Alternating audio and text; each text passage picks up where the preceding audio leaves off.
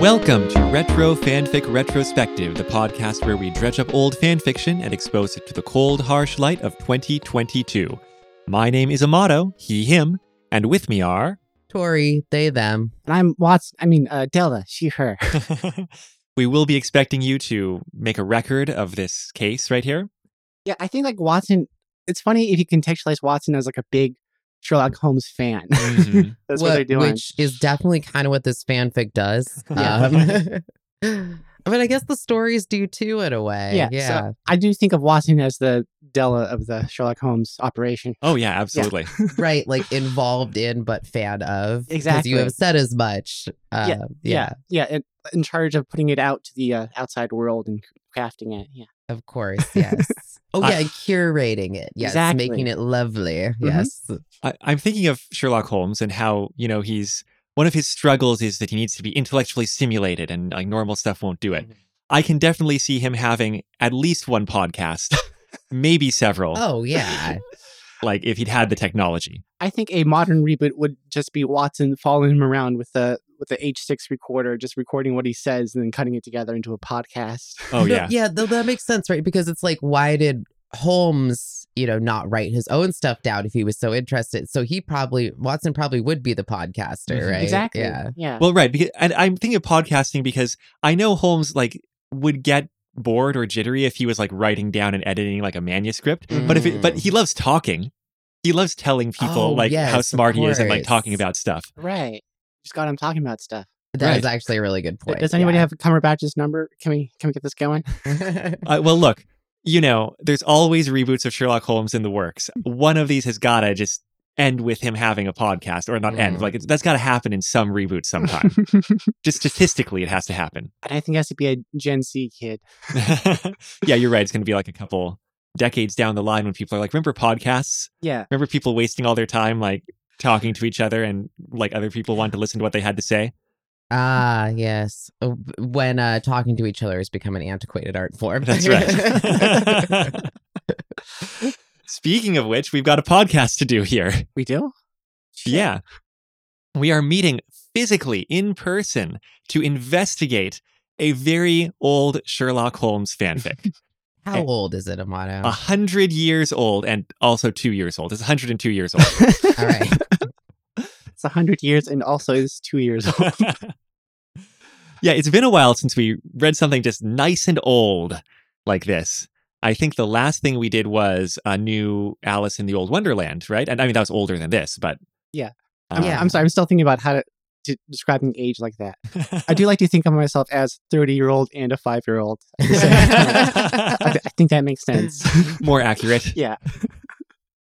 Works for me. Yeah, and when when was when was Sherlock Holmes arrives too late? By the way, I didn't check Mm. before this.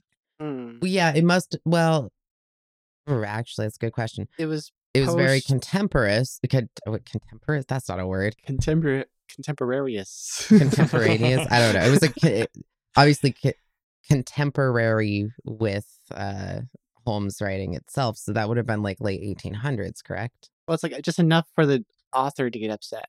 I right. Oh yes. I pulled it up 1905. Mm. So that is an older Sherlock Holmes fanfic. But what this is, what this story is, is the first well-regarded Sherlock Holmes fanfic that I could find. And I mean, you can find it on the website bestofsherlock.com. And it's the only fanfic on the Best of Sherlock Holmes, the website.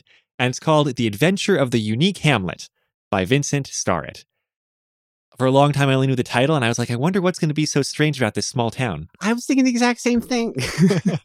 Yeah, but But that's not the Hamlet it's referring it's to. not the Hamlet. But you know, it's funny because I did think the same thing, even though I had the foreknowledge this was about because the author has like a note. This is about collecting rare books. Mhm. However, I literally still did not think that it was what it is, which is a folio of Hamlet. So yeah, I, I I went through the same mental journey. I was like, oh, they're gonna go to this weird small town. They're gonna talk about Shakespeare.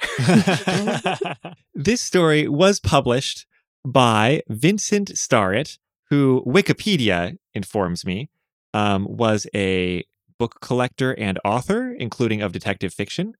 Um, excuse me, I, I don't have my Wikipedia open. There we go.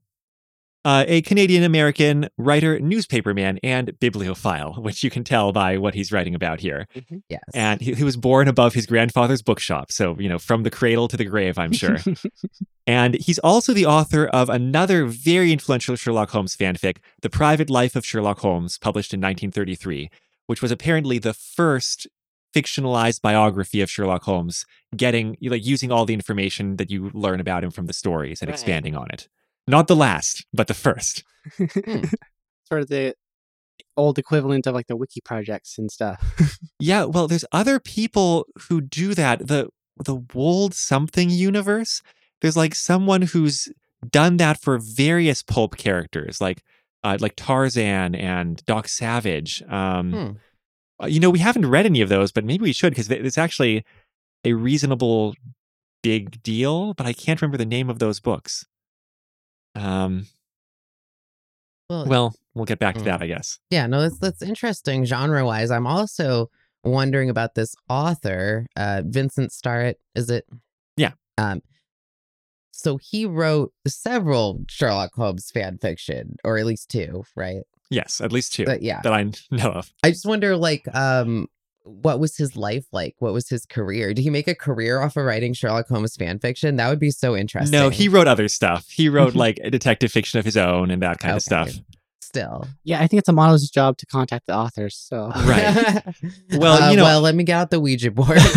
You know, I have some contacts if I needed to contact a spirit of the dead. I I know probably where I would turn. oh yeah, I don't think it's their specialty, but um yeah, th- that reminds me of just like exploring an old bookstore in uh San Francisco that has just since closed down. What, what's the name of it? Acres of Books. What a good bookstore. it's a good Mm. name. Or, or was that in LA? Might have been in LA.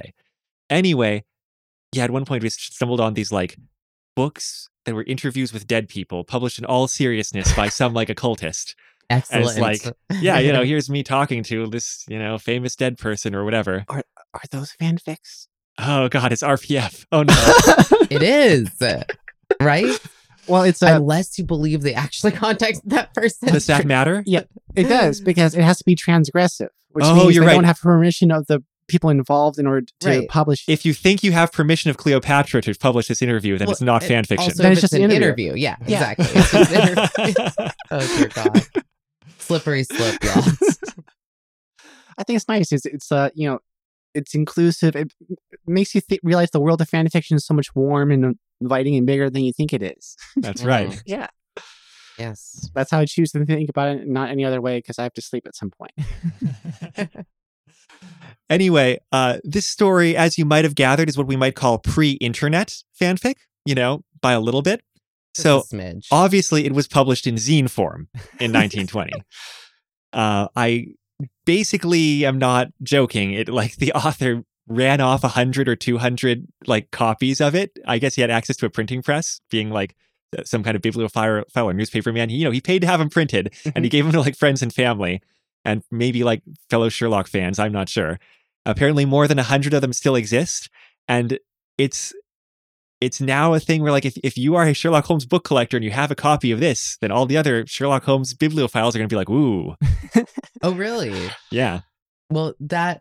Oh, how lovely is that for this It author who was comes a full circle. bibliophile? Yes, to have that sort of, I don't know, So- memory of. So in the modern reboot of Sherlock, someone the, the case is someone has a copy of this book signed by the author with a note in it, and then, then it gets stolen. I know. That's I was literally just thinking that, and then that one Yeah. becomes a you know a collect book collector's famous book, and then the Well, it, the cycle continues. but but this, this reboot would be a TV series though. But I, I you know Oh, I, I would want Podcast. Oh, it would be like a, a DVD collector or something. It's I a don't true know. crime podcast, Amano. That's a huge oh there you go. section of the podcasting world. The adventure of the unique, the adventure of the unique Hamlet. There you go. All right. w- w- Sorry, I just kept thinking the adventure of the adventure of the adventure. It just my brain went into a loop. Should we jump into the story? This is such a wacky episode so far. I know we haven't even talked about. Well, look, it starts in the most standard Sherlock Holmes way you possibly could, which is Mhm. that uh, Holmes and Watson are hanging out at home. Holmes sees someone, not Holmes, Watson sees someone running up. And Sherlock, you know, comes to the window, takes a look at him, and knows everything about him. Mhm. That's that's Yeah. Sherlock Holmes. End story. That's some good Sherlock. Oh my gosh. No, I love this part too because it's like the first freaking couple sentences. Watson's like, ah, there's a madman. He's escaped from the madhouse and he's loose in the street. And Holmes is like, nope.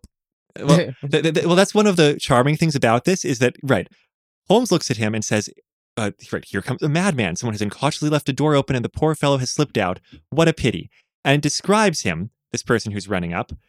Um, I, and I guess I may as well read the, the description here. A personage indeed he seemed to be, despite his odd actions, for he was tall and portly, with elderly whiskers of the brand known as mutton chop, and he seemed eminently respectable. He was loping curiously like a tired hound, lifting his knees high as he ran, and a heavy double watch chain of gold bounced against and rebounded from the plump line of his figured waistcoat. With one hand, he clutched despairingly at his silk two gallon hat, while with the other, he essayed weird gestures in the air in an emotion bordering upon distraction. We could hear the, the spasmodic workings of his countenance. and and Holmes can immediately determine that he is a collector.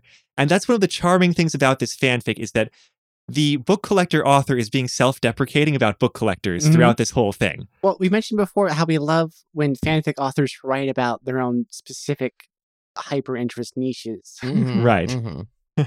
and this is a a great example of that, where they're talking about the book collecting world and what those people are like and what they dress like and what kind of things they value. right. I also wanted to know at the beginning of this fanfic. Yeah. Yeah, we're just going to call it. At the Sure. beginning of this fanfic, it says to Sir Arthur Conan Doyle with admiration and apologies. Oh, that's such a normal, It's such a fanfic opening. such a fanfic opening. Yep. I mean, it was the same in uh, New Alice in the Old Wonderland, right? Right. They had a whole poem that was basically like, "My apologies to the author." And like every other thing on fanfic.net I read started with something like that. Yeah, for sure.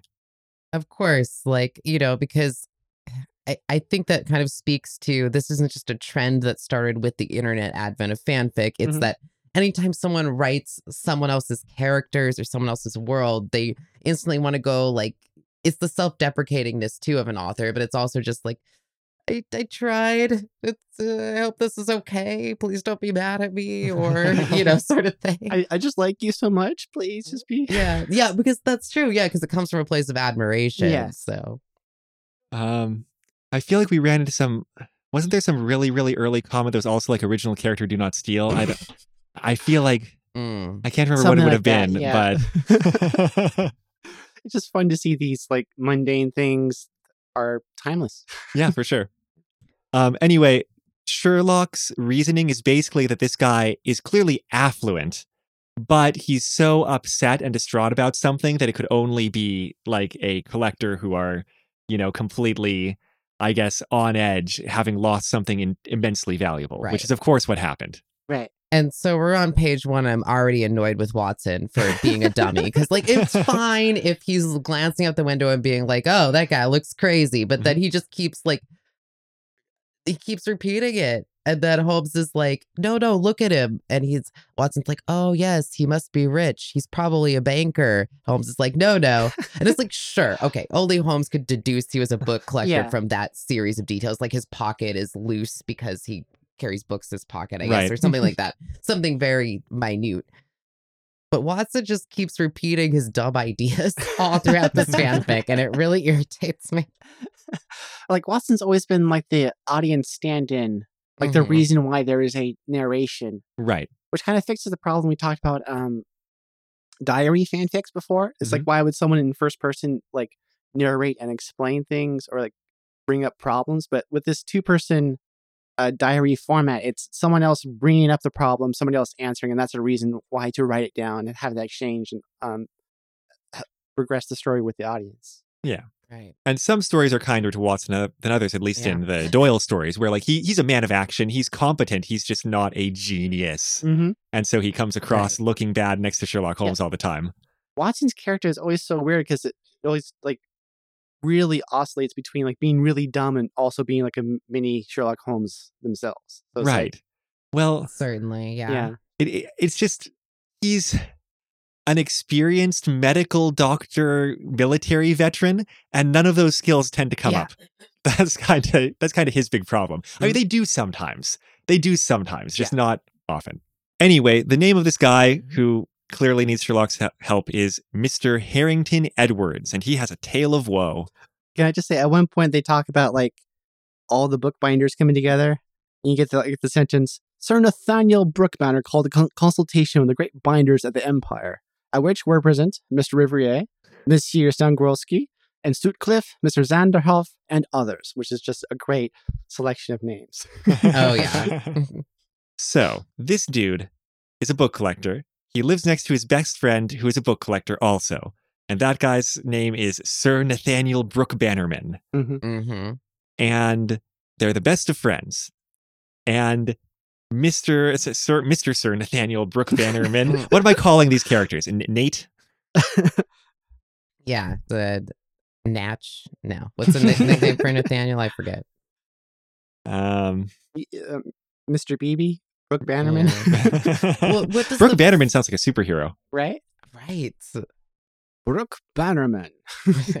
so I do want to say though that the flavor of this fanfic comes out right away because this guy, you know, Holmes deduces that this guy is looking for their address. Mhm. He stumbles it, uh, instantly trips and falls on his face, spills this book plate out of his hat, and then the guy is like, you know, he revives quickly. So he's very um what's the word? Yeah, slapstick is a good Yeah. word for it. He's I was gonna say like the fool, but not really. Like he's just sort of that, you know, like silly character, right? Right. But it's certainly not, you know, it feels charming because he's the prominent book collector and we know that like the the author's a book collector. So it's almost like this guy is his stand-in in this story. Right. I have no idea how much that's the case, like physically or personality wise, but it still feels that way.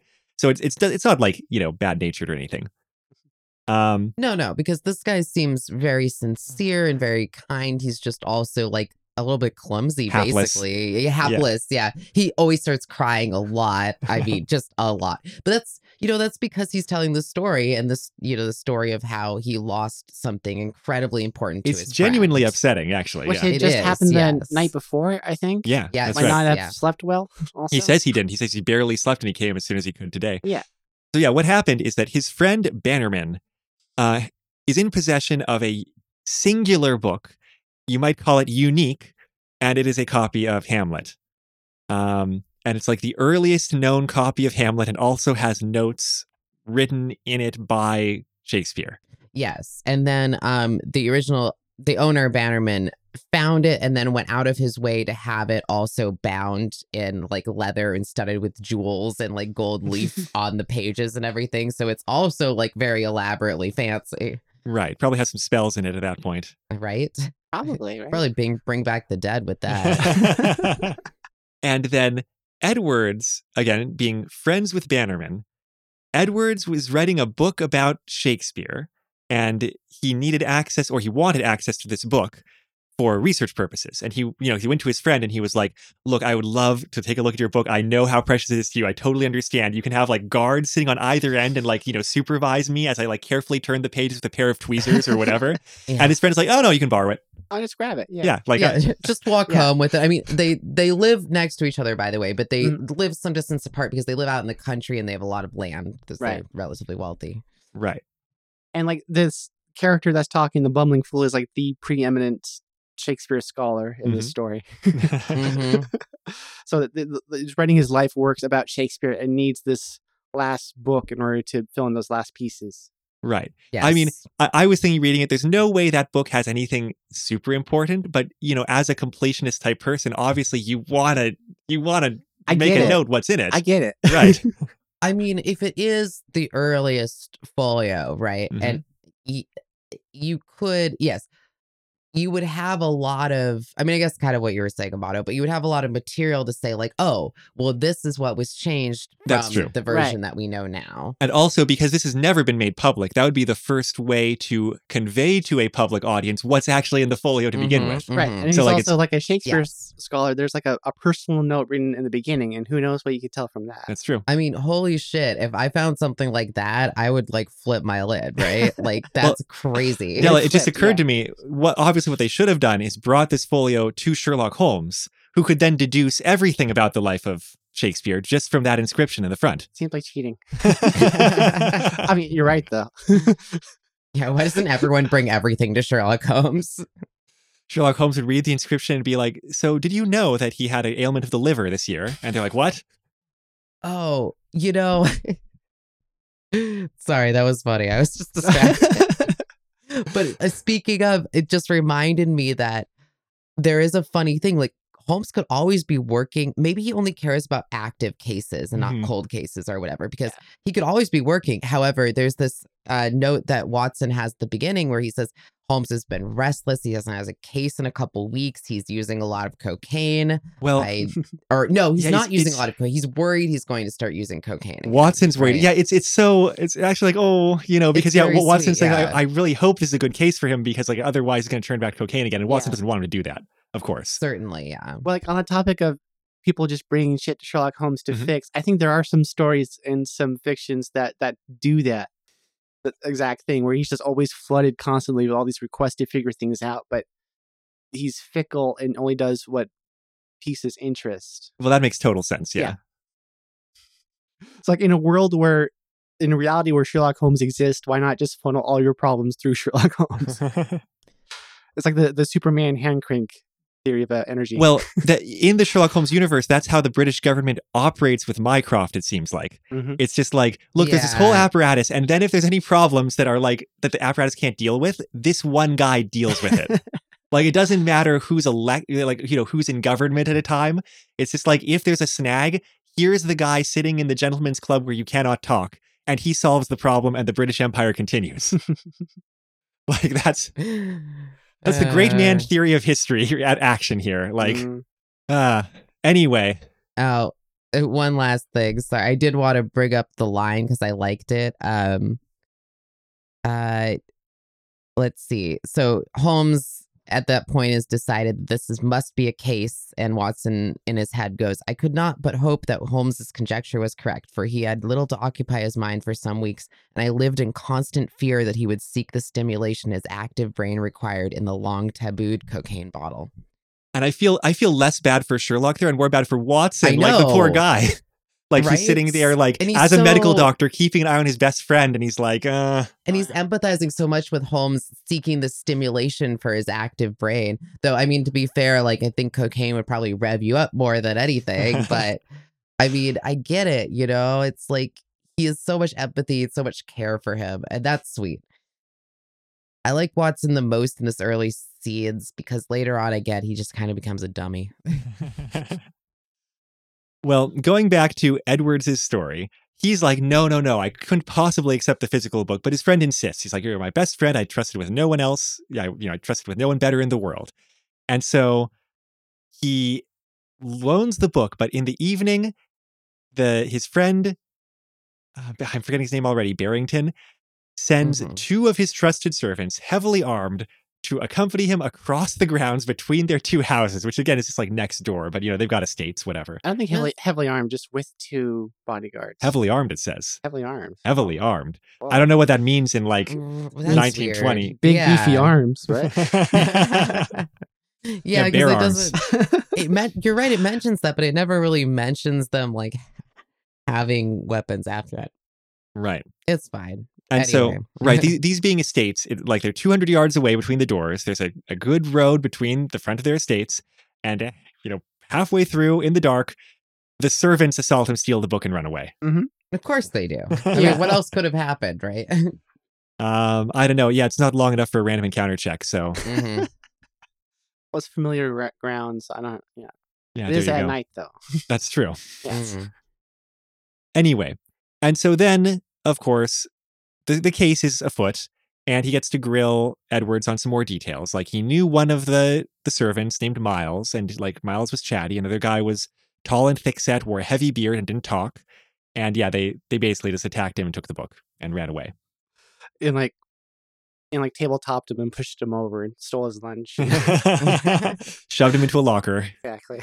Well, but you know, the story does present this guy as ex- exactly that sort of character who could. I mean, I know there were two guys and one was big, but Yeah. like he, the guy who just like fall over if you pushed him, you know. well, he literally fell over walking into Holmes' apartment. Walking into a yeah. but but like you said, he couldn't sleep the whole night. He came first thing in the morning. He tried to call them last night, but they were like out at a show or something and out to dinner.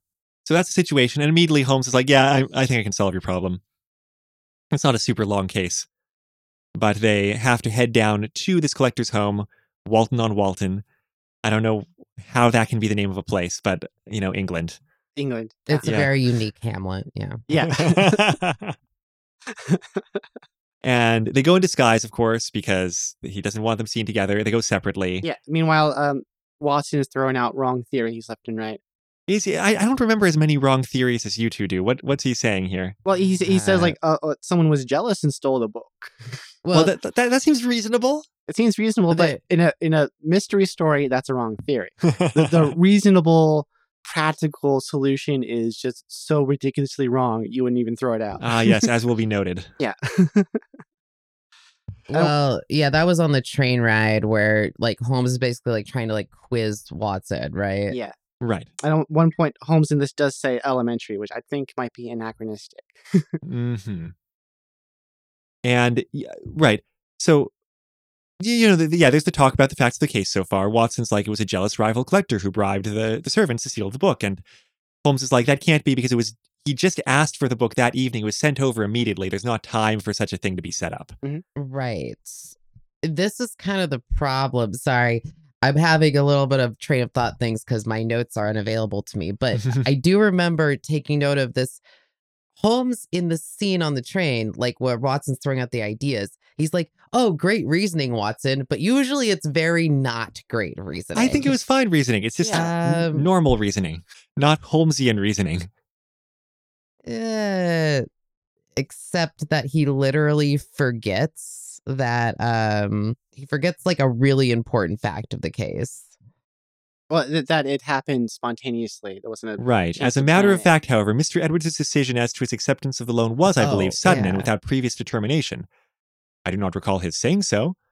He did Which- not say so, but it is a simple deduction. Yeah, That's- which like doesn't rule it out if someone wants it so much that they've staked the place out. You know, Right. It, like if they have a spy on, the, you know, it makes sense to me because like if a rival collector had a spy on the inside already, had one of the servants in one of his pockets, that's what they would need anyway in order to, Mhm. you know, ambush. So maybe they're just like, let me know if anything happens with this book. The servant lets them know, and then they pull the trigger on this plan.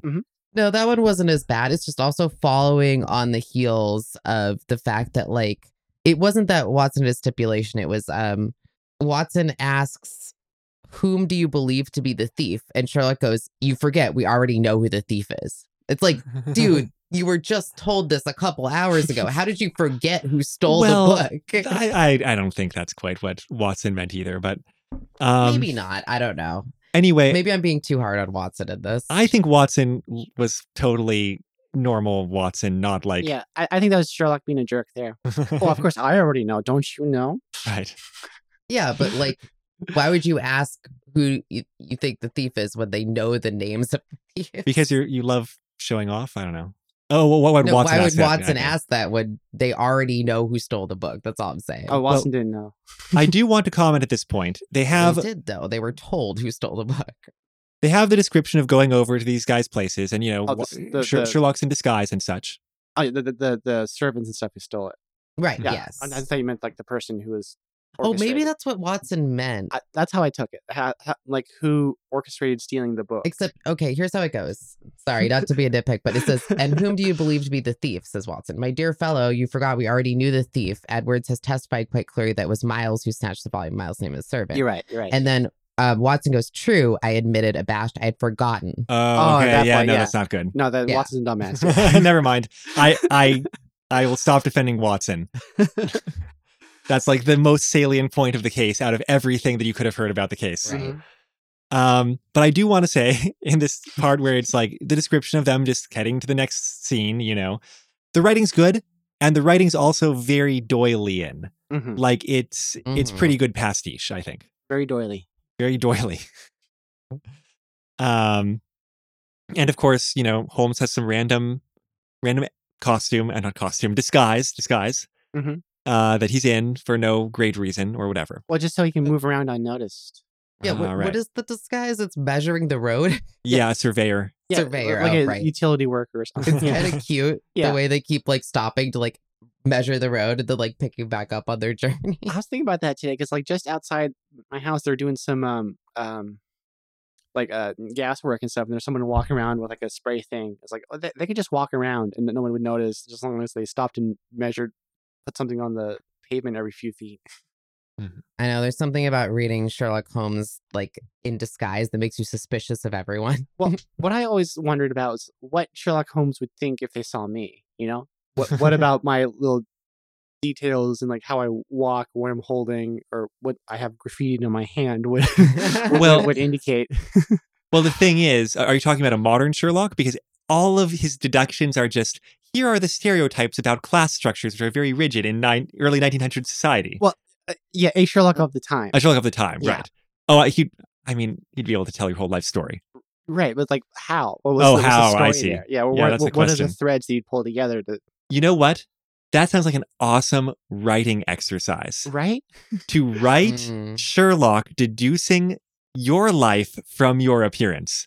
Because like there was Mm. one scene from the BBC Sherlock where like they need to um go into this computer. So he sits down in someone's chair chair and like swivels around and looks at the stuff at their desk and figures out his password. I'm thinking about like my password and all the stuff that got there and be like, no fucking way. you couldn't do that. It could just be wholeheartedly random at some point and you would never be able to know. Stella, you forget most people are pretty dumb. That like, is no, sorry, Yeah. that's not what I meant. That sounds so mean. No, y- y- you're exactly right. But, But like, like, when it comes to password making, especially, Yeah. like Well, look, here's the other thing. In a universe with Sherlock Holmes, no one would choose a password that could not be guessed from their life history or habits. Yeah. That's part of the magic of Sherlock Holmes. yeah, It's just that he Hmm. exists in a world where those things don't happen. He doesn't run into things. He's just like, I don't know. they, they wouldn't need to guess my password in order to get the essential information. That's right. Just Right. narratively, that can't happen. Right. Gosh, well, there's so many, there's so many stories, especially in television, about people guessing computer passwords. Mm-hmm. Like at this point, you go, nah. I mean, like, what happened to two factor authentication? Like, should a modern story not have someone just be able to guess someone's computer password? we should fine. subvert this and have like a whole scene of guessing the password and there's like you know three more tries and, and the third one and like they have a great revelation and like it doesn't let them in and later on they find out that one of the a's was a four actually and so Oh, they were not God. able to guess the password Well, I'm just thinking about like our shared uh, Google account we, we use, where every so often it, we have to like two factor authenticate in order or just to sign in on a different computer. Mhm, it's true yeah, it's a bit of a pain in the butt, but such is life. Such is the life of security from internet thieves or whatever there are. Which makes it like a detective story set in these time periods much more interesting. The more um, analog um, social hacking and stuff. well Mm. speaking of analog but not social hacking the first thing they do is bring sherlock to the crime scene and he tracks the tracks and like you know they disappear in some i don't know like hedges or something but oh yeah, I love this when Sherlock bounds over the hedges like a hound. I, was, I had such a vivid picture of that. Um, yeah, I mean, he's better at tracking than anybody else, of course. Yeah. And so he's like, oh, they went, they broke through, they went over this hedge. The small man broke through, but the larger rascal leaped over the hedge. See how deeply his prints are marked. He landed here heavily in the soft ooze.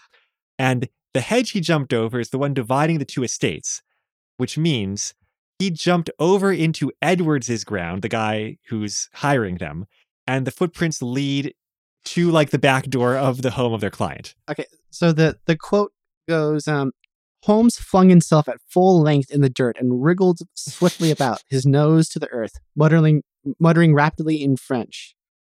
I was looking at the note That's I pretty wrote. great. Yeah, the, the note I wrote just says, "Love me some unhinged Holmes behavior." Yeah. It's crazy. Also, why French? But that's not even that's not even the part I was thinking of. Even though that's that's the start of it, because then he actually like uh, where's the part where he a little bit sniff, Yeah. sniffing in circles in an effort to reestablish the lost scent.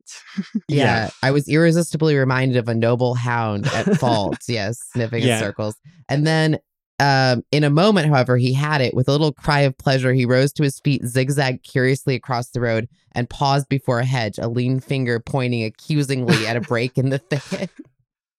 You're right I to highlight love that, you it. two. The description is very evocative. Yeah, Like, and yeah, you just think, hi- how weird it must be to watch this guy working.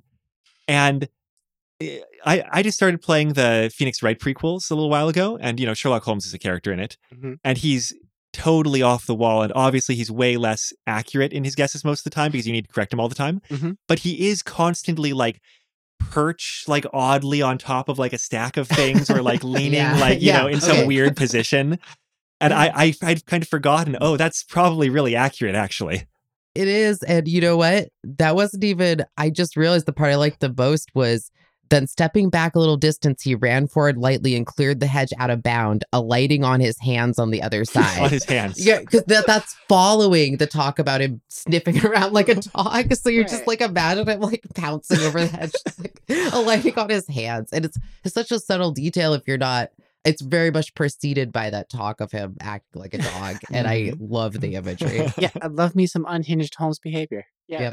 Yep. well yeah that's that's part of the charm of the character right is that he can recognize everything about everybody else because of how they fit into 1900 eh, whatever 1900s eh, Yeah. english society Late but he- 1800s, early 1900s. late, late night, whatever, Yeah. both. But he himself is totally like disassociated from most of the social norms. Well, that's yeah, that is what's wonderful Yeah. about Holmes is that he is clever enough to be outside of it all. Right. Right. He gets it. He just doesn't do it. I mean, that's why he doesn't do it. It's Yeah. because he gets it. You know. I mean, that's why he's sort of a hero of mine. It's like you know somebody who just like looks from the outside in. and He's able to see why why everyone behaves the way they do. He's able to see why he might behave in a certain way, and he just he makes his own choices. Of course, he's also uh, suffers the consequences of those choices. He's, you know, melon he suffers the melancholy, as one would say. Oh, and then also after he alights on his hands on the other side of the hedge, he goes, Follow me carefully. For we must not allow our own footprints to confuse. It's just like just imagine him just like picking up from that and going, right. Okay, Watson, follow me carefully. Then goes back to muttering in French. Right. So, so in the end, he finds the tracks leading back to their employer's house, and he's just like, "Okay, yeah, I know who did it." Yeah. Right. And Watson, of course, is like, wait, you don't think that Edwards actually tricked everybody and stole it, right? It's like, get your head out of your ass, Watson. I know, right? Like, why would that be the case? This isn't your first case, dude. and yeah, speaking of not his first case, like they go back to their employer's place, and you know he he makes a phone call on which Sherlock Holmes talks rapidly and unintelligibly into the telephone for a moment, and came back with a smile on his face, which to me boded ill for someone.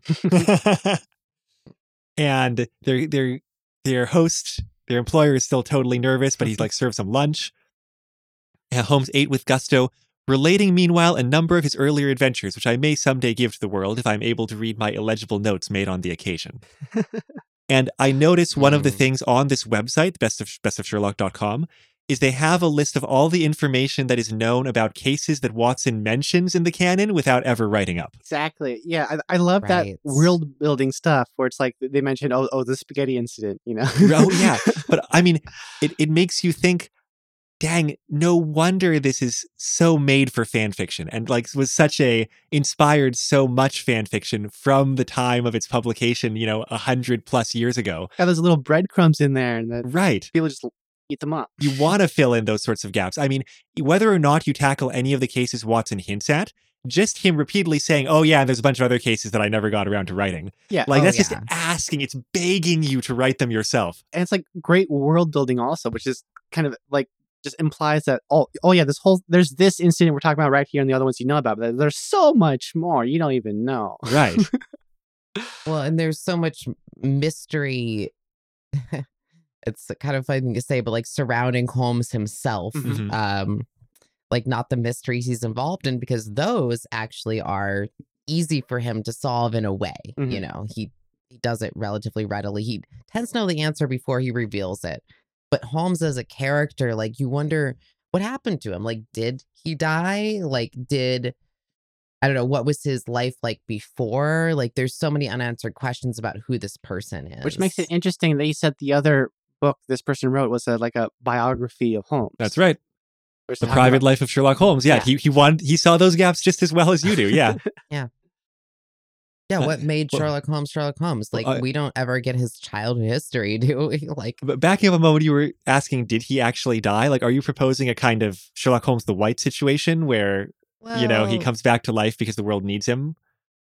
it's it's i mean it's i think it's always been it's i mean maybe and other people have like basically right I mean, I, honestly, I could imagine a fanfic about Watson continuing to write Sherlock Holmes stories after he- Holmes dies at the Falls because he people want to believe Yeah. that Sherlock Holmes is still alive, Or as, as like a grief mechanism. or or as a grief Oh, mechanism. God, sure. That's so sad. oh god yeah that is really tragic especially for the watson in this story who's just like so ridiculously attached to holmes Oh yeah, it was like the, the next line of of that is um which boded ill for someone. But I asked no questions. In good time, this amazing man would tell his story in his own way. Mhm. Right. So you, yeah, you have this thing where, like, even though I don't appreciate some of Watson's dumb questions in this story, it's clear that, like, I am, you know, or like him admitting to himself he literally forgot about Biles who had actually stole the book. That that one's really stood out to me. But other than that, you know, I think there's a lot of like probing Holmes because of a genuine affection for him and a lot of admiration. Like most people don't like being corrected. Watson seems to love it. He's like, oh, you know, well, Holmes also praises him every time he corrects him in this story, which I don't know if that's, uh, I guess, There's some accurate to stuff- the source. I some, don't know. In some of the stories, like Holmes, like Watson makes a guess, and then Holmes is is like, "That's not right," but that's a really good line of thinking. Good job, Watson. Here's a cookie. yeah, basically, that's Yeah. what the story. A Watson like. snack. which, wait, which one is the, the Scooby Doo of the story? I can't tell anymore. That's a good question. Uh, it's like Scooby Doo and Velma. Mm. Now I want to write a fanfic about Sherlock Holmes and Scooby Doo. Instead of Watson, he has a dog. The dog is Scooby Doo. They solve crimes. No one writes them up. I don't know. Sherlock Holmes Scooby Doo crossover. And like, I mean, and, like Scooby gets scared and jumps into Sherlock's arms, and it writes itself. yeah, it does. Sure. I mean, obviously, it would like appear to be a supernatural circumstance, but it's not. Anyway, okay, okay. So, um, the thing is, Holmes calls over the neighbor, Sir Nathaniel Brooke Bannerman, Bannerman here, and you know, Well, it's Brooke Bannerman, not Brooke Bannerman Bannerman. Just to be clear. Sir Nate. And of course, this is introduced with the extremely heavy foreshadowing of the criminal, said Sherlock Holmes smoothly, is Sir Nathaniel Brooke Bannerman, said a maid, suddenly putting her head in at the door. And on the heels of her announcement stalked the handsome baronet, whose priceless volume had caused all this stir and unhappiness. Is Baronet a word? I, I guess it must be. Just little Baron? I guess. is, um, it is a word. I'm not sure. It's it's a title. It's an English title. Yeah. That's Yeah. all I know. It it just just sounds cute in this sentence. Stalk the handsome baronet. Oh, Yeah, this is the first time we hear of him being handsome. I guess it's the first time that We've Holmes seen and him. Watson have met him, Yeah. right? Yeah. Um, and you know, he's he didn't know about this the theft, and he's so distraught. And Sherlock's very cheerful, and he's just like, "Oh yeah, you didn't know that your servants had disappeared or whatever." Um, and he's like, "No, I don't. Inter- I don't keep track of my servants. I I've got a sir in front of my name, and you know, which is fair. right, all that kind of thing." I mean, technically, servant has a sir at the. Never mind. And you know, the like he's drawing it out. Holmes is drawing it out. There's a little bit of good Holmes dialogue. It all turns, for example, he says, it all turns upon the curious actions of the taller servant prior to the assault. The actions of, stammered Mr. Harrington Edwards. Why, he did nothing, said nothing. That is the curious circumstance, said Sherlock Holmes meaningfully, oh, meaningly. And then he's like, I already have one of the thieves, and he's right here. And then he tears off Bannington's mask to reveal a ghost underneath. Uh, Maybe I have that backwards. Scooby Doo is underneath. It was Scooby Doo all along. right. So it was the friend. Narratively speaking, that makes sense because we've established basically two characters and it can't be the employer. Yeah.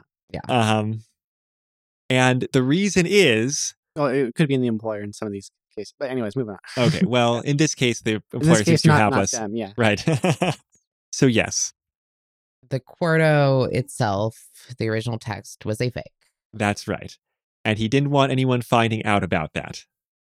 And so Yeah, he, he- like Right. Frankensteined two different things together and like wrote in it.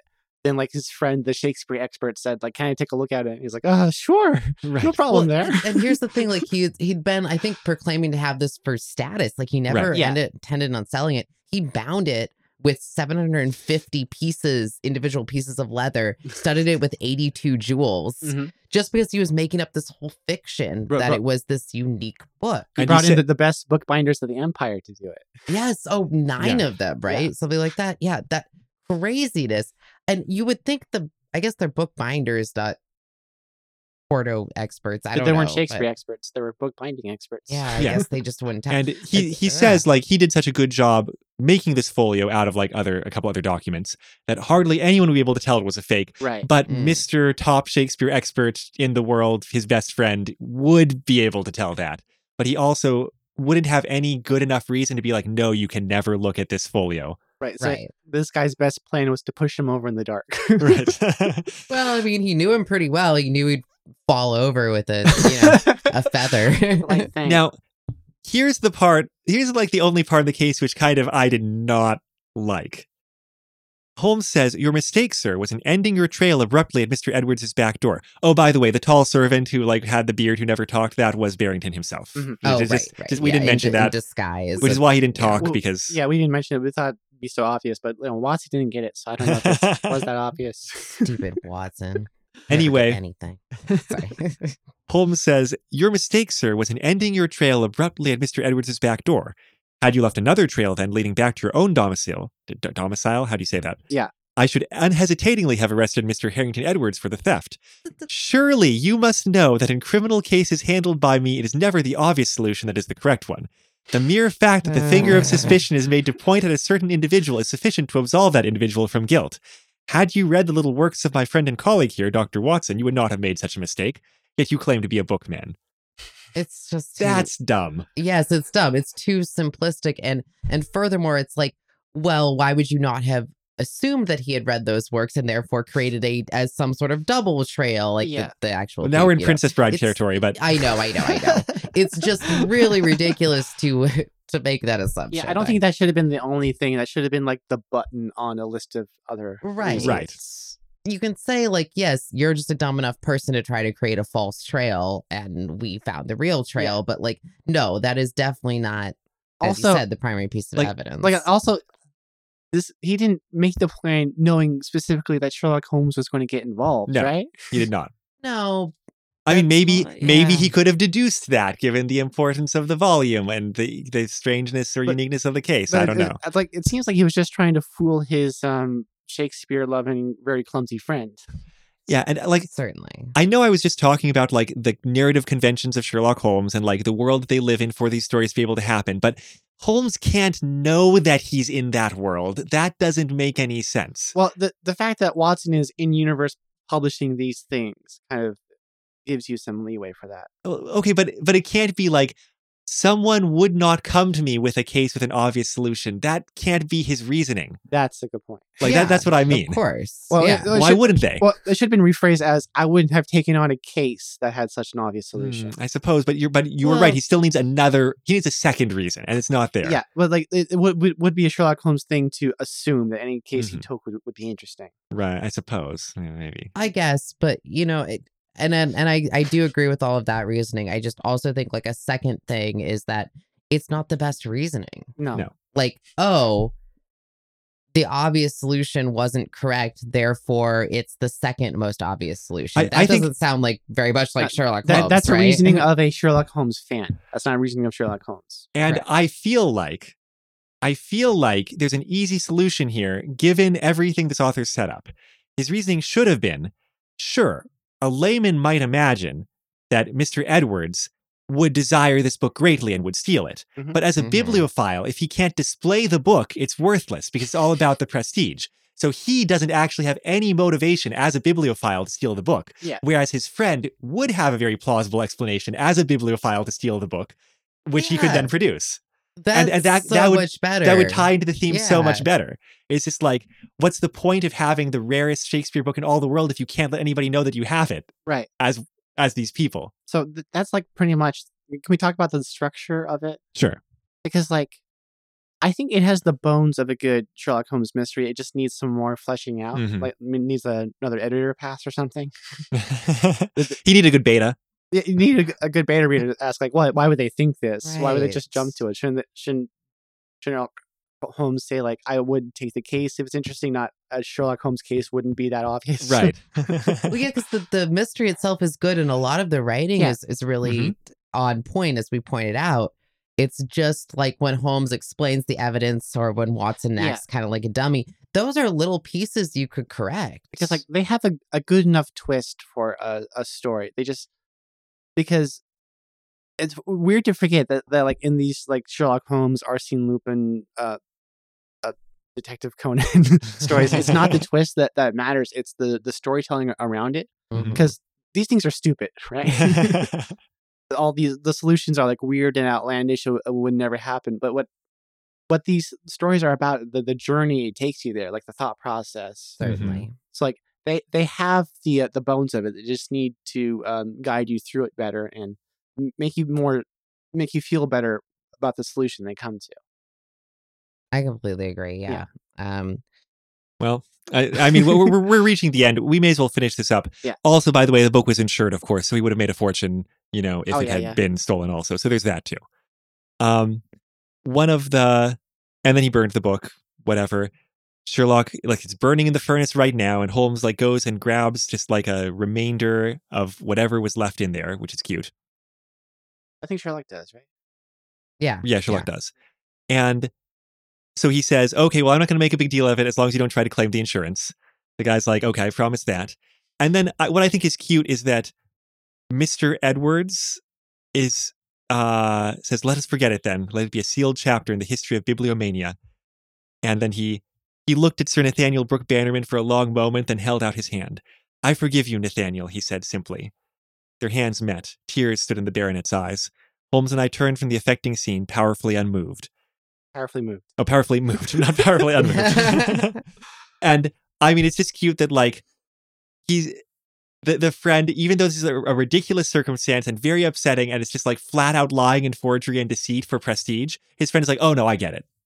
Well, Like, yeah. Yeah. Well, it was it was a good character moment, and Right. that's there's a lot of good moments like that in the fic with uh, Holmes acting like a dog, and and these characters being interesting characters. The these OCs he, made. yeah, and, and I think that's just like another comment on the bibliophile like realm that the author's making. He's like, he has the other bibliophile be like, "Okay, I totally understand your motivations." Then because like the next paragraph is Holmes saying there are strange people, these book collectors. exactly, right. I- uh, that was so funny to me though, because like I would have a sealed chapter in the history of bibliomania wouldn't have let necessarily led me to the same conclusion that Holmes did the strange people, these book collectors. But I thought at that point I was like, oh, Mr. Edwards, you know, he's just a really, really kind person. Mhm. But like, no, like Holmes takes it a step further and be like, It's great. No, maybe he would have done the same thing in the same situation. I don't Right. even know. It- you it- know? it, it's really cute the like the the last Sherlock Holmes speech because um Watson's like, well, it's a shame that I can't publish my notes on this case, and Holmes is like, oh, just wait a bit, and eventually they'll start telling it as an anecdote. Mhm. And and Watson says it, it will always be a reflection upon Sir Nathaniel. Like he can't admit to this. He will glory in it, prophesies Sherlock Holmes. Oh, right, He will go down in bookish chronicle with Chatterton and Ireland and Payne Collier. Mark my words, he is not blind even now to the chance this gives him for sinister immortality. He will be the first to tell it. And so indeed it proved, as this narrative suggests. Yep. And so it's just the last throwing shade at book collectors by the book collector author. Where like it just how Right. long it took before the, he started telling this. like, They both started telling it at like dinner parties. Exactly. so get this right. I had this fake book. then I borrowed it. Yeah, then he borrowed it. Then I dressed up as a servant and pushed him over in the dark. Then Sherlock Holmes got involved. Not Sherlock Holmes. Yes, that's Sherlock Holmes. and then that's and then of course the the line that from the leaf of Hamlet that Sherlock Holmes saved from the fire. Um, he says it's it's his souvenir of the case, right? Mhm. And the line from Polonius that he is mad, tis true, tis true, tis pity, and pity it is true. So just like, yep, book collectors are crazy. Let's go to dinner. Yep. Oh yeah, yeah. Then then they have uh yeah, they've they've got a matinee to attend. Right. and that's the end of the story. Let's go to the matinee. also, I am a little bit curious. so he wants to preserve this piece of paper from the book, and I at first go, oh, he, there's something in it that he finds because these were earlier uh quartos too. They just Mhm. been sewed together, so Yeah. they're not invaluable in any way, shape, or form. They're just not the earliest. Uh, but no, he managed to pluck out a particular piece with a particular line he wanted to say from the fucking fire. I don't think he chose that. I think that that happened to be in in uh Sherlock Holmesian luck. It happened to be something No, appropriate to the story. It It seems probably it is, seems yeah. deliberate because Watson asks him, "Why did you not get to take a jewel from the binding? It was like studded with jewels." And Sherlock Oh, yeah. chuckles, and then he says, "A fancy to preserve so accurate a characterization of either of our friends." So, I mean, yeah, I guess it's Well, he also says the line is a real jewel. The line is a real reads- jewel, right. Yeah, so it's all. It almost sounds like it was deliberate, but no, it must have been coincidence, of course. Sherlock Holmes seem like the kind of person to take a souvenir? Um, he seems like the sort of person who it wouldn't be out of character to take a souvenir from a case and then forget that that's a thing he's doing in the next case. I, uh, yeah, I also think like he, it would not be out of character for him to like do this just for the kicks, Right. right? Right. And then like maybe even threw it back in the fire after that. Oh, like, yeah. he just Is it- wanted to like do something dramatic, Th- right? th- th- that's what I think. It's not going in a trophy case back home. It's going to accidentally like get shoved on the back of a desk and then fall on the floor at some point and get thrown out in the trash. Right. Like, it was for the like for the scene, not for the posterity, right? Because it seems to me that Sherlock Holmes is usually a character that like doesn't care about cases as soon as it's done. right. But he does care about them a lot when they're going on. Right. And yeah, Eh, he cares. I think it's the residual like drama of the case, right? Like, Yeah. yes, he solved it, but he's going to revel in the solution just a, as long as he possibly can. 'cause That's what he gets high off of, right? Right. Is Yeah. solving the case. I could buy that. Yeah. so that's the end of the story. It's not long. It's, I think it's short even for, I mean, I know Doyle wrote some pretty short cases, but I think it's like maybe even shorter than the short cases. It feels shorter. yeah, it feels like it. Yeah, because it's fair. It's so, the order of events is so straightforward, right? Yeah, it's so ABC, Yeah. A, B, C. which isn't what a murder mystery should. Uh, It's not a murder what- mystery. What, what a mystery should be like. It should be like A B Q. No, C. No, C. yeah, well, that being said, well, let's complain about our things, it being the end of the story, and then end on praise, shall we? Mhm. So, my complaint, I'm just jumping on it first. That one reasoning about, like, you should know that my cases can't be so easy from reading my cases. It's stupid and I hate it, and it threw me out of the story when otherwise I was pretty much, like, going merrily along with it. Yeah, I think that's when it showed its most fan fictionness. Oh yeah, for Yeah. sure. Very fanfic. It's like then there's an author notes in italics and it ends in an emoji. if you don't like this, whatever, it's my story. Smiley Right. face. Go ahead and flame me, suckers. exactly.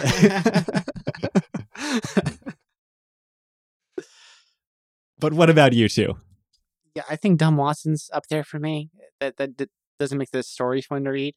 And just what I mentioned before, um, there need to be a little bit more thought into um, making the reader think that another solution could be possible Right. instead of just like because you can guess the flow of it pretty much from the beginning, and like that should be okay, just as long as he still takes you on a story in the meantime. Right. The only real red herring is the track leading to their employer's house. And it takes about three sentences before Holmes is like, nope. Nope, not a thing. Yeah. Yeah. I mean, y'all kind of got mine, though I, I also said those things before. So, but the, the main thing is like, so if I like, obviously, in any Holmes story, like for me, I would complain about Holmes not being significantly clever. Mhm. I would also complain about Watson not being significantly clever. And I Mhm. think both things happen in this, even though there's really strong moments of characterization. But what Della made me think about earlier is that it could have been pulled together by an editing of those conclusions. So I think it's both. I think it might even be a pacing issue. Like in rushing to wrap up the ending, yeah, right? You can just kind of land on this bland solution, which definitely makes Holmes feel less clever because the solution is so simple. Mhm. I think Watson's a hard character to write too because Watson has to be less smart than Holmes, but more smart than everybody else. Yeah, but it's he's definitely not in this. Yeah. He's yeah. Okay. Yeah. I just think it's a weird line to try to walk. That's a good point, uh, though. Yeah, to be fair. Well, what about praise for the story then? I went first last time, so I'll try not to hog it this time. I mean, I already praise. I maybe it's just because you know my love of dogs, but the all that description of Holmes like acting like a dog, or well, it's not even be acting like a dog. He's acting like he's speaking in French. He's sniffing the ground. He's bounding over bushes, landing on his hands, and then pointing with his finger, and then returning completely Mhm, to mhm. this calmness. I really like his characterization, despite the fact I don't think that he's significantly clever in this. His moments of characterization are awesome to Yeah. me. Yeah. Like almost, and that's not the only moment. I mean, I could try and think of another one, but almost throughout, he's just, yeah, he's just greatly characterized. No, it's pretty good. Holmes, you have the crazy behavior, the uh, excitement, um, the random costume, Mhm, uh, mhm. and like the the hint or like the introduction of the idea of a moroseness and Mhm. stuff. And it's fine if they don't, uh, if they didn't that they didn't lean on it too much. But like Yeah. the fact that it's introduced means that he's not just a wacky character. Means it's more complex. Right. yeah, I thought it was very effective in just like those couple sentences at the start. That was enough. Just to to ground the whole thing. character. Yeah. That's Mhm, all you needed. mhm. Yeah, and so those moments were really fun. The the, the interactions, even even the, the wacky uh, person with the case was fun. How, how the friends made up in the end, like those moments were, were good moments. Yeah. Right, yeah, the book collector was also well characterized. Yeah. And- like a, a totally uh, Well, unique for- character. For the a Holmes story. character, Yeah. absolutely. Oh Yeah. yeah, Like I don't remember a lot of the employers in these cases, but I'll re- remember that guy. Yeah, Certainly. But, like yeah. a lot of these uh, people that bring cases into Sherlock Holmes are just bland caricatures, and like this guy is too. But he he's got more depth with it being written by a uh, book collector. And that's what I wanted to praise. I find the taking target at book collectors self-deprecation angle to be very charming. It was fun. And I think it works both because you know, he's not going too hard on him. He's just being like, yeah, what a bunch of weirdos we are. And also, it's not like he's punching down societally. These are extremely wealthy white men in Oh, England yes. in Yeah. a hundred years ago. It's like you don't need to you don't need to like be too kind to them either. It's fine. he was punching across the ocean, but pretty laterally, I think. That's way. right. Definitely. and imagining that like lateral like spirit punch traveling across the ocean. Anyway, And I would I would read more stories in this kind of vein. I think it'd be really cool. I'd like to propose a story about stage actors Mm. titled "The Adventure of the Unique New York." oh no. Oh, brilliant! Unique New York. Unique unique New New York. I, I can't I- I- You didn't warm up properly before this recording, did you? no, no, I never do. I think it'd be fun if everybody did like like wrote a Sherlock Holmes mystery up where the where the it was about or the main character was like their special interest. I think that sounds like an amazing writing exercise for anybody. like any fanfic writers, any like mystery class, like you know writers. Like Mhm. that just sounds like so much fun. Where you have a character that's an expert, then you have Holmes come in and just walk over Mm, everybody. mm. you know that is what's so fun about the story is that the author had so much passion for everything Yeah. they were writing about too and Mhm. like i mean obviously i'm a big literature and shakespeare fan so i had a bit of passion for what they were talking about as well but it's like i don't know it's just so fun to read i think because the author had fun Yeah. and yeah, that that often comes through in fan fiction, and it you know it's a good feeling when it does. so like if we did that, would would it be like a fan fiction podcast or murder mystery or something? uh, could be. I mean, uh, the question is, would you want to lean on the? F- Well, you know, I guess fan fiction podcasting is so specific that, So like, yeah, that's what yeah. that's what we would want to do, right? you could do just fan fiction or you could just do podcasting, but like mo- more specific the niche is, the more interesting the story. I think. that's right. And as as we all know, and as everyone should know, we are not the only fanfic podcast out there. yes, we might have some like rivals or something. Yeah, something like that. Yeah. I, I tend to call them friends but you can call them whatever you want Well, in a Sherlock Holmes story, you know. Oh right of course Yeah, they, they'd show up shocked at the funeral. Sounds hard to write a murder mystery involving groups of people who exist like all over the country and or world. You know, fun. But no, no, I mean, whatever. It happens at a con. Yeah. Oh, there you go. yeah even even Asimov wrote a murder mystery at a uh I think sci-fi convention. He, he's a character in it. There's just Sherlock Holmes. So, That doesn't yeah. me. Yeah. Yeah, no, come to think of it, Asimov did do basically. I mean, it's not a Sherlock Holmes story, but, But like yeah. he did that same thing: is take his group and write a mystery involving his group. Huh? I forget the name of it. I well, I, I'm very curious to know if you think of it. I mean, look, Asimov wrote like about three thousand books, but you should still be able to track it down if you do a good Google search. Yeah, I think it's closer to like four or five thousand books, but JK, y'all. All right. This was episode 139 of Retro Fanfic Retrospective The Adventure of the Unique Hamlet by. What's his face? Vincent Sparrett, Vincent Starrett. star it. Mr. Nate So Beebe. close. Yes. You can find a copy of it on bestofsherlock.com, which I'll be providing a link to, or 110 copies are still known to exist. So, you know, you could track down a bibliophile and pay mm-hmm. outrageous amounts of money in order to try to acquire your own personal copy to put on your bookshelf. Right. and then bind it in 750 individual pieces of leather and Inset with 82 jewels. jewels. and if it's signed and it gets stolen, you know, come to us so we can do a true crime podcast about it. Really branch out our network. That's right. The intro song to the podcast is The Weekly Fair off of the album Poupi's Incredible Adventure by Komiku. The outro song is Run Against the Universe from the same album. Uh, have we ever contacted this person, let them know we're using their music? I know we don't have to. Just have we? No, we should. I mean, like, they're online. Right. Many people are. yeah, but like, I don't talk to people, so Gosh, y'all are just gonna go out there and admit our crimes. It's, but no, it's it's it's a open for people to solve. use. yeah, I'd be, I'd be I- a I terrible know, I Sherlock. Holmes character. Hello, these are my crimes. Well, Even Watson would figure that one out. Well, maybe, maybe not this Watson. Well, if you want to go tattle or listen to more of their music, you can find this album and other works by Komiku at loyaltyfreakmusic.com.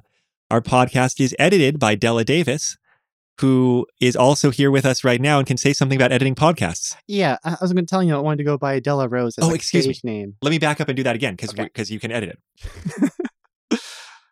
Our podcast is edited by Della Rose, who is also present in this room and can say something. Like, what a beautiful first take, Amato.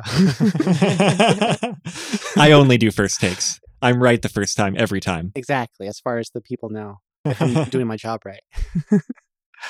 If you have questions, comments, or thoughts about the episode, or if you want to share with us your Sherlock Holmes fanfic you have written in which Sherlock Holmes analyzes you and or your entire group of people, Ooh, then contact us on Twitter at retrofanfic, Facebook at retrofanfic, or email at retrofanficretrospective at I, gmail.com. I would like that. Yes.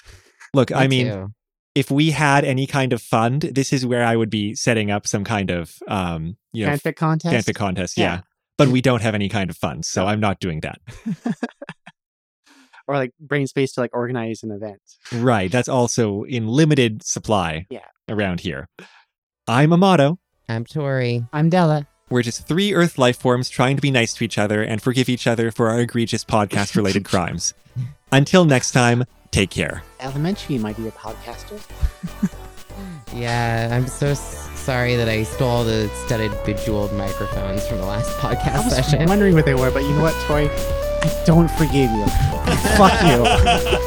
Yeah, podcasters less cool than book collectors. It turns out. Turns out, yeah.